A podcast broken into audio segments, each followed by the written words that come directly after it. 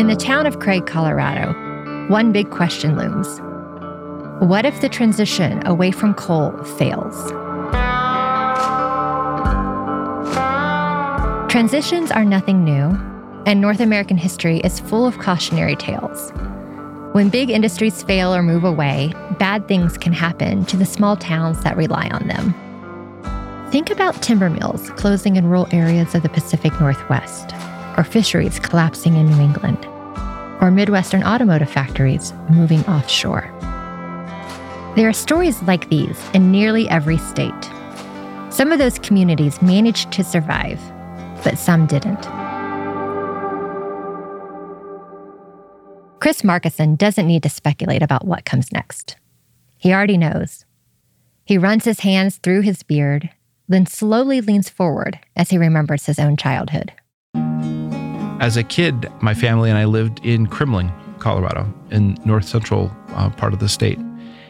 At the time, the Climax molybdenum mine was going strong and supplying molybdenum to the steel industry. The steel industry prices changed, the market changed, prices bottomed out, steel collapsed, and we didn't have a choice as a family but to move. We had to leave Kremmling because there was no more primary money coming into town. My parents didn't even work. My dad worked at the local hospital. He, he had no involvement in the molybdenum industry. But because that was the only primary revenue stream coming into Kremmling, when it went away, Kremmling was in a really terrible spot. So Chris and his family moved away. He began working in policy. Eventually, he landed in Pueblo, another former boomtown gone bust. Pueblo is another example, again, another steel community. Before the price of steel collapsed in the 1980s, Pueblo was really doing very well. And then all of a sudden it collapsed and Pueblo was not doing well, had upwards of 20% unemployment rate very dire circumstances.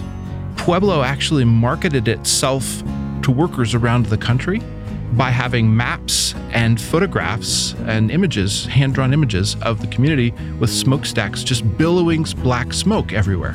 And that evoked prosperity. That meant that you could get a job. That's no longer the case. Now, Chris is the director of Colorado and state economic transition policy at the BlueGreen Alliance. The group advocates for well paying jobs in the clean energy space to replace disappearing coal jobs. We're a national organization and we bring together the nation's largest labor unions and environmental organizations to think about policies and practices that both create family sustaining jobs and address the climate crisis.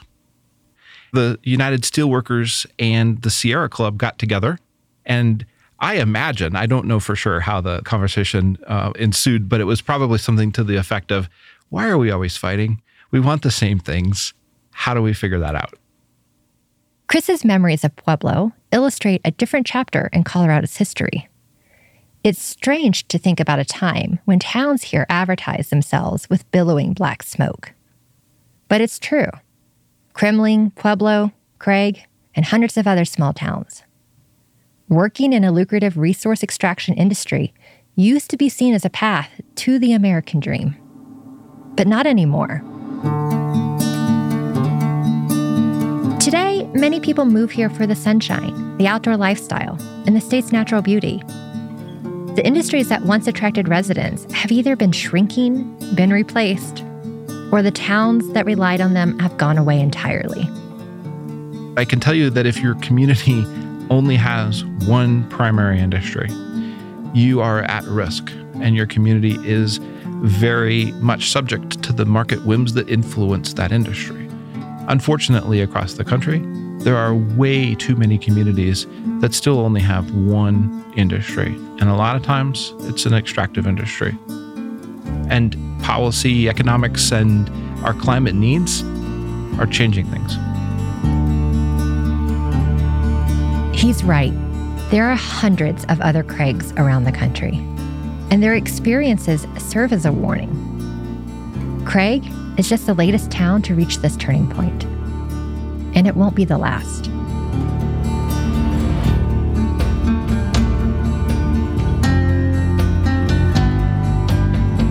This is Coal at Sunset, a Colorado town in transition, presented by the Institute for Science and Policy and the Denver Museum of Nature and Science. I'm Kristan Uhlenbrock. Coal was popular for centuries because it was dependable energy.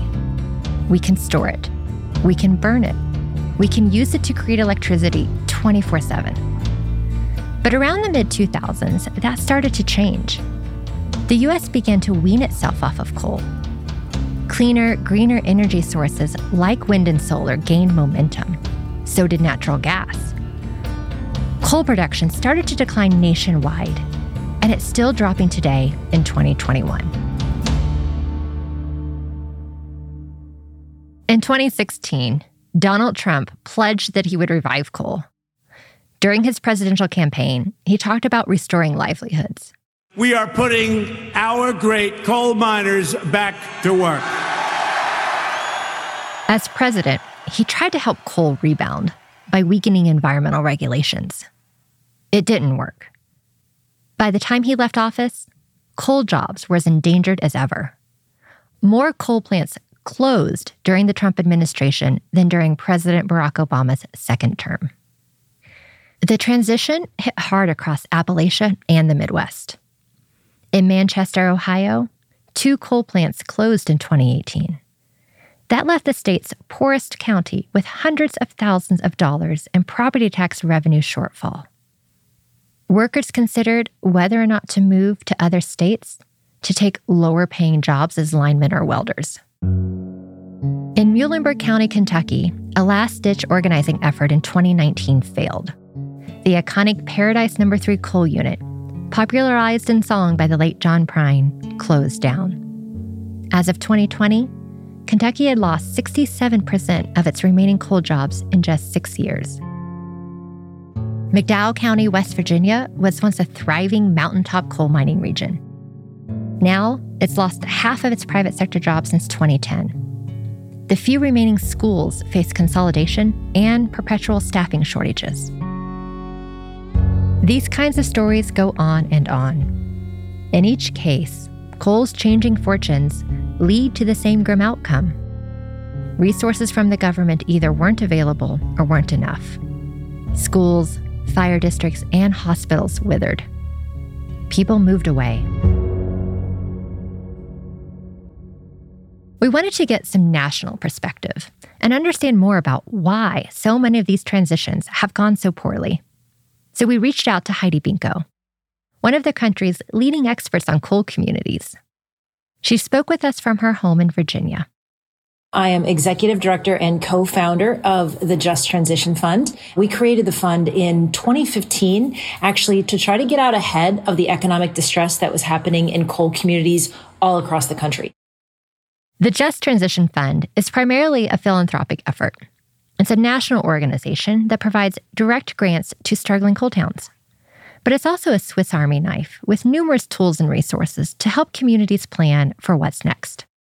I've been in philanthropy for about 20 years now, and I have been working with coal communities, not only around our country, but also around the world for probably about 17 or 18 years of those. And it was interesting wherever I went, whether it was, you know, Powder River Basin or Appalachia or with communities in Australia where I did a bunch of work, uh, people were always saying, you know, our community is dependent on coal. What are we going to do when it goes away? Right. So if not coal, then what? So that question just always intrigued me. Like Chris, this issue has personal resonance for Heidi. I'm actually from a small town in Western New York where there is a coal fired power plant. My aunt worked at the coal plant for 40 years. My mom worked in the school district. And so when a you know a big national group comes to your town and says hey we want you to shut that thing down and, and you just you see the people that work there you grew up with those people right like you know the importance of jobs in those communities right and also i have a whole part of my family that were coal miners in west virginia so it's very personal to me the end of coal has been like a wave washing over the us it started in Appalachia and kept surging, eventually impacting more of the country's largest coal producing regions. Folks in Appalachia have been dealing with the downturn of the coal economy for over a decade. So they're really farthest ahead. And then you can sort of see the, the way the, the coal industry has affected other regions. You know, it um, hit the, the West and the Powder River Basin next. And, you know, it's just really starting to have its impact in the Illinois Basin and the Midwest. Inevitably, these closures hit small town America the hardest. If you look at the problem of transitioning coal communities across the United States, it's primarily a rural problem. Coal plants in particular are often the largest property taxpayers in a community. So when they shut down, we see and we work with communities all around the country that have lost upwards of 70, 80% of their local government budgets. So that just means that, that you're not just seeing the direct power plant workers losing their jobs, for every power plant worker that loses their jobs, there's four more indirect jobs that are lost in the community. So it's really devastating to these local communities. And you see, of course, you know, when the local government budgets go down, you see health services, public schools, you see all of that just get cut. Communities that fall on hard times are vulnerable to increased drug use and mental health issues rural areas already have a 45% higher rate of opioid overdoses than metro counties. In the past, resources like counseling and addiction treatment services just haven't been there. It's so easy to lose hope. It's so easy to, to be frustrated. And, you know, if you take Appalachia, for example, right?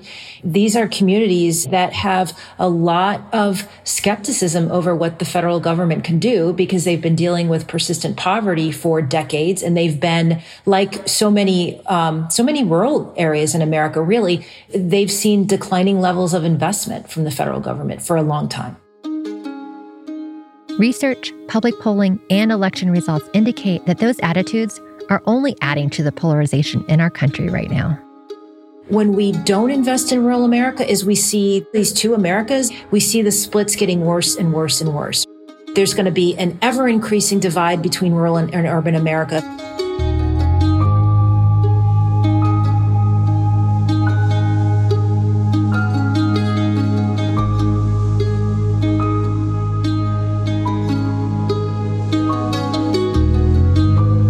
Transitions face another big hurdle inertia. The feeling of just being stuck in the mud. Change is a slow process. Government and policy measures are often deliberate and incremental. And it's tough to just get everyone rowing in the same direction. In our first episode, we met Kirstie McPherson, a local business owner who was born in Craig. She has emerged as one of the town's leading reformer voices but not everyone agrees with her ideas about the town's post coal future. There's a very large group who is preparing for that transition, and then there's a very large group who doesn't want to do that yet. But we also have what I refer to in every community the loud five. It could be 20 people, 30 people, whatever. But the ones that are adamantly against any type of change, any type of anything, and anybody who in this community is listening to this is probably naming off who those people are in their head right now. Chris Markuson loves that term, loud five, and he completely agrees. I'm grinning because, yes, that happens in every single community.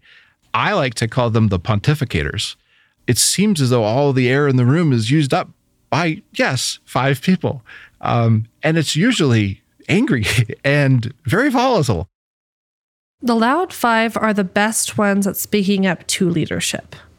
And then, so therefore, because other people want to kind of set the sidelines, because there's a fear that I think that we have. Like, if I were to speak up on something that I am for that somebody else is against, what if they boycott my business? Or what if, I mean, that's a real fear that a lot of people have. And so I think that the Loud Five are so used to being the Loud Five that leadership, elected leadership, is like, okay, well, this must be the overall opinion of the community. When that's not the case, and we even have data to show that's not the case. That's not community engagement. That's not leadership. That's not it's a it's not a model that makes sense. We fundamentally believe that in order for a community to define its own future, the community needs to be uh, leading the way, not five angry folks, but everyone. especially if our focus is on equity and improving the condition in which we currently live. In the months following Tri State's decision to close the plant and the mines, some in Craig were angry. At public forums, they vowed to fight on. Many didn't want to see coal go away. They didn't want outsiders coming in and telling them they needed to change their way of life. People are entitled to their feelings, Kirstie says, but time is precious, and ceding the mic to the loud five risk delaying decisive action when it's needed the most. Being in a conservative community, which I would also like to preface that I am a conservative business owner, fiscally responsible, all those pieces. But not being able to invest in your own community is the number one thing that I am finding the most troublesome. We have a lot of very large ballot initiatives that are coming up. I mean, we're at the risk of losing some of our schools, our EMT service, our emergency medical services is a huge one. If we aren't willing to invest in some of these programs, then we don't have a community that people are going to want to come to. And if we don't have a community that people want to come to, then all of the work that we're doing is really for naught. And so that's the number one thing that keeps me up at night. To overcome inertia, you need to take some risks nobody wants to be the first, right? Like nobody wants to be like, oh, I'm going to take this bold move on this on this town or this downtown. When you start actively seeing people wanting to do things in an area, others typically kind of follow, but nobody really ever wants to be the first because it's scary. It's terrifying, especially when you don't know the outcome of a community within the next decade. Like, cause we're not making any investments that are any less than 20 years. Could end very good, could end very bad there are a lot of very hard Craig days, which if I lived in anywhere else, there would be a lot of very hard insert X town name days. But when we're actively doing the things that we're doing because we are outwardly believing in the community that we're going to be and that we are, I don't have an option of not being optimistic. Otherwise, what's the point of everything that we're doing?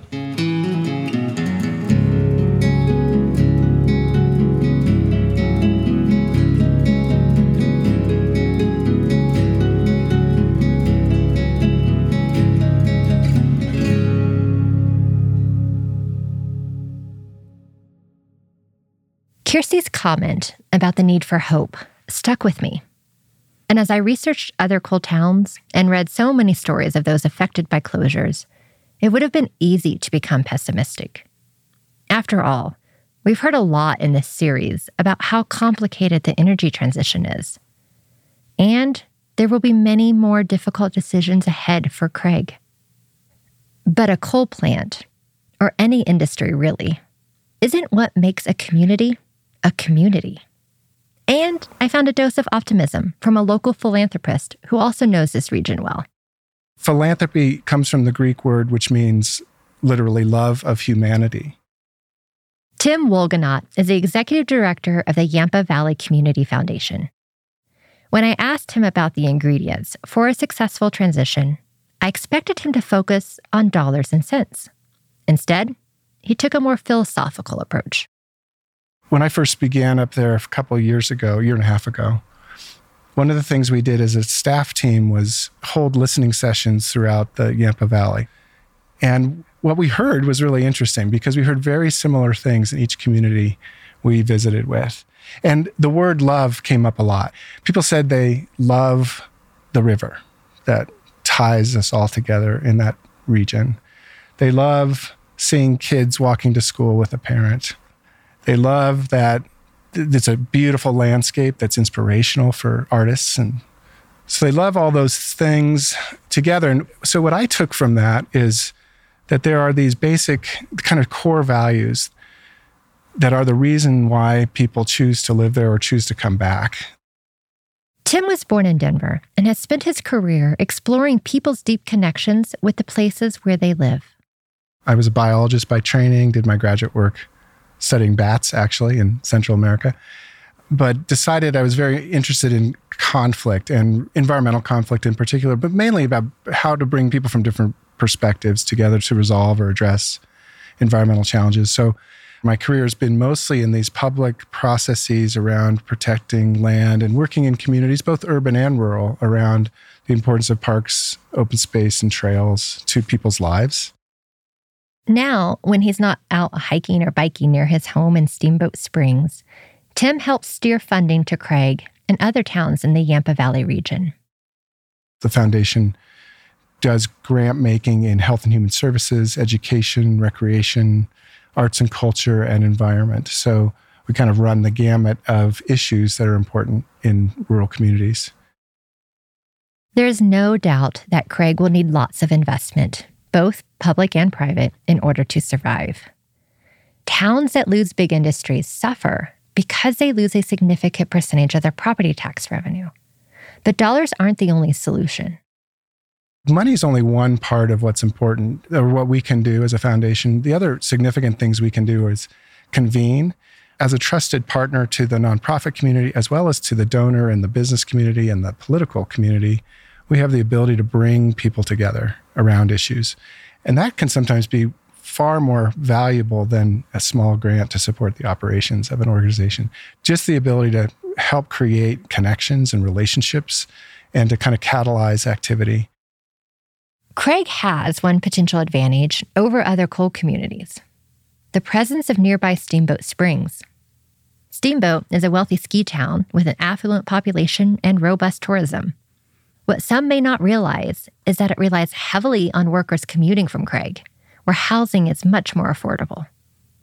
The two towns along the Yampa River are already economically joined at the hip, and Tim knows that many donors in Steamboat are actively looking for ways to invest locally. There are a lot of people in the Yampa Valley area who have significant means and want to make a difference, but they just don't know where they can do that. They're just not familiar enough with what's happening, especially outside of the wealth center that Steamboat is. So, a big job for us is educating those folks about the great leadership that exists outside of Steamboat proper and inside Steamboat proper, but throughout the Yampa Valley, and the neat ideas that people are working on to improve their own communities. It's a double edged sword, though. We heard from some in Craig who'd prefer to have nothing to do with Steamboat in this transition. They view the two communities as oil and water, culturally speaking. Some, like Kirstie, are wary of becoming too dependent. One of the things that I think we can all agree on as a community is we don't want to be a bedroom community. I specifically don't want to be a bedroom community to Steamboat. I would think that we can both support ourselves equally in that right. And I think probably a large majority would agree with that as well. But we know that we're going to have to grow and we're going to have to attract some outside voices if we want to change. Tim sees the Steamboat Connection as part of a more holistic solution. There's been a lot of kind of prejudices that have developed about the people there. And those kinds of mistaken understandings create these barriers that can prevent collaboration. A lot of Colorado communities identify with the county that they're in, some arbitrary political boundary. Well, we have an opportunity here to think of ourselves as a Yampa Valley ecosystem, a natural ecosystem, but it's also an economic ecosystem. They run in parallel. We are intimately connected economically, just as we are intimately connected by the Yampa River. And I think it's by building off of those connections and constantly going back to these shared values that we're going to find solutions. A spirit of connectedness is hard to quantify and maybe not the scientific, data driven solution that some of us might crave. But earlier in this series, we talked about the role of values in our decision making. Tim leans into that idea that beliefs in oneself and in one's community is powerful.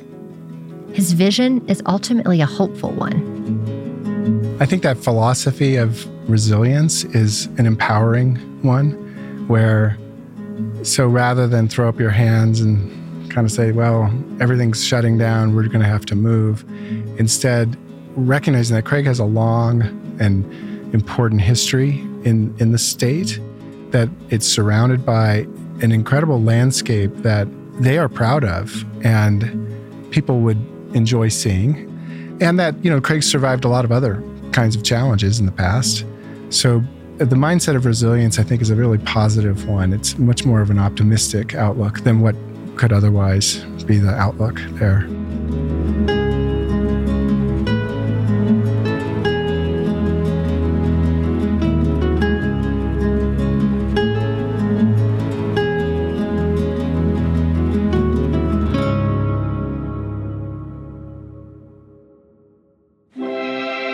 In the classic holiday film, It's a Wonderful Life, George Bailey, a banker and a family man, becomes despondent when he thinks he's lost all of his savings.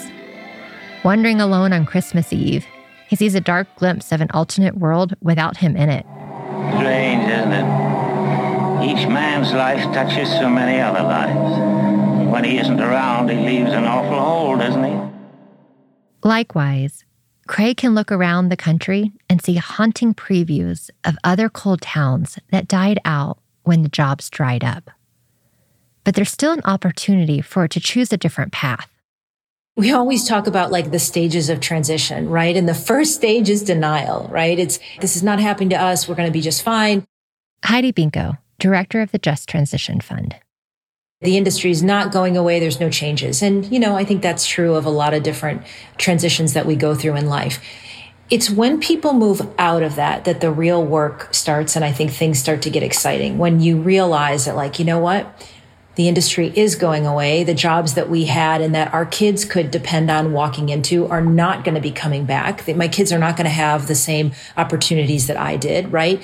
And it's time for a change. Once people start realizing that, it opens up a whole world of possibilities. We said earlier that there are hundreds of rural towns like Craig facing these exact same challenges all across the country. Organizations like Chris's and Heidi's have opened new doors. Each community, though, must decide for itself if it wants to step through. Here's Chris again. What we fundamentally believe and what data suggests is that in order for communities to be successful in successfully transitioning or doing economic diversification, they need to be the drivers of that change. They need to basically decide what do we want to become? And what are we good at? And how do we maximize our community's potential around our own market independence or our own assets?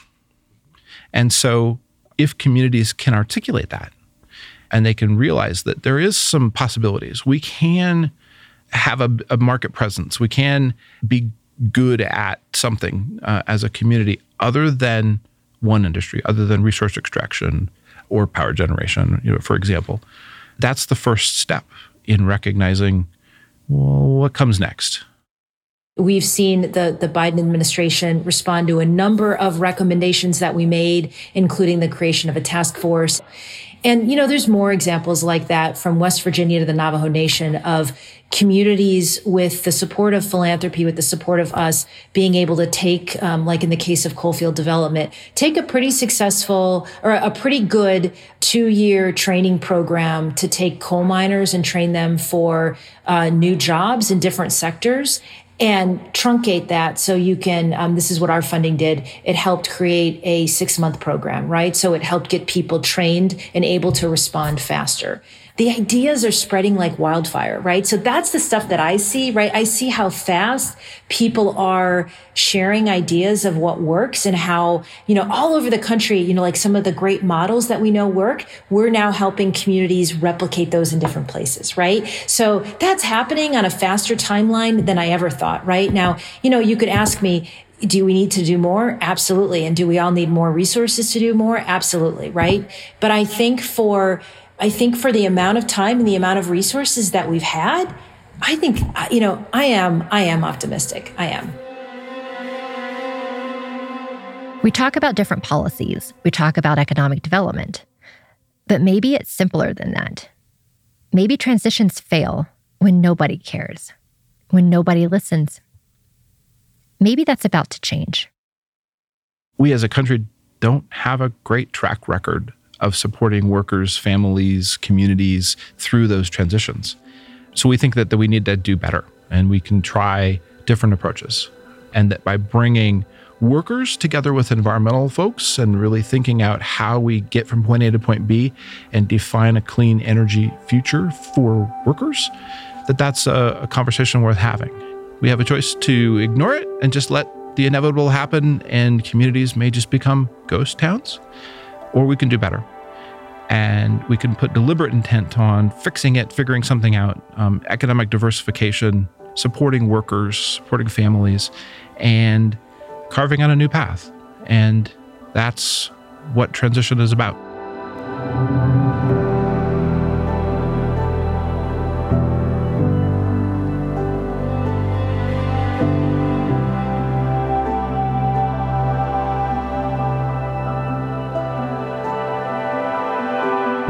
In our next episode of Coal at Sunset, we'll meet the man in charge of Colorado's newly created government office designed specifically to support coal communities. Help is on the way for Craig. Will it be enough? Be sure to subscribe to this series wherever you get your podcasts. Coal at Sunset was created by the Institute for Science and Policy, a project of the Denver Museum of Nature and Science, produced in partnership with House of Pod. I'm your host, Kristan Uhlenbrock. The show was written by Trent Noss. Our producer is Juliette Luini. Our executive producers are Trent Noss and me, Kristan Uhlenbrock. Our field recorders are Nicole Delaney and Juliette Luini. Our story editor is Katherine Jaffe. Sound design and mastering by Jason Patton. Graphic design by Nicole Dodlinger. Web design by Carlos Mosqueda. Special thanks to George Sparks and the town of Craig, Colorado. To hear bonus clips and find additional resources, visit coalatsunset.org.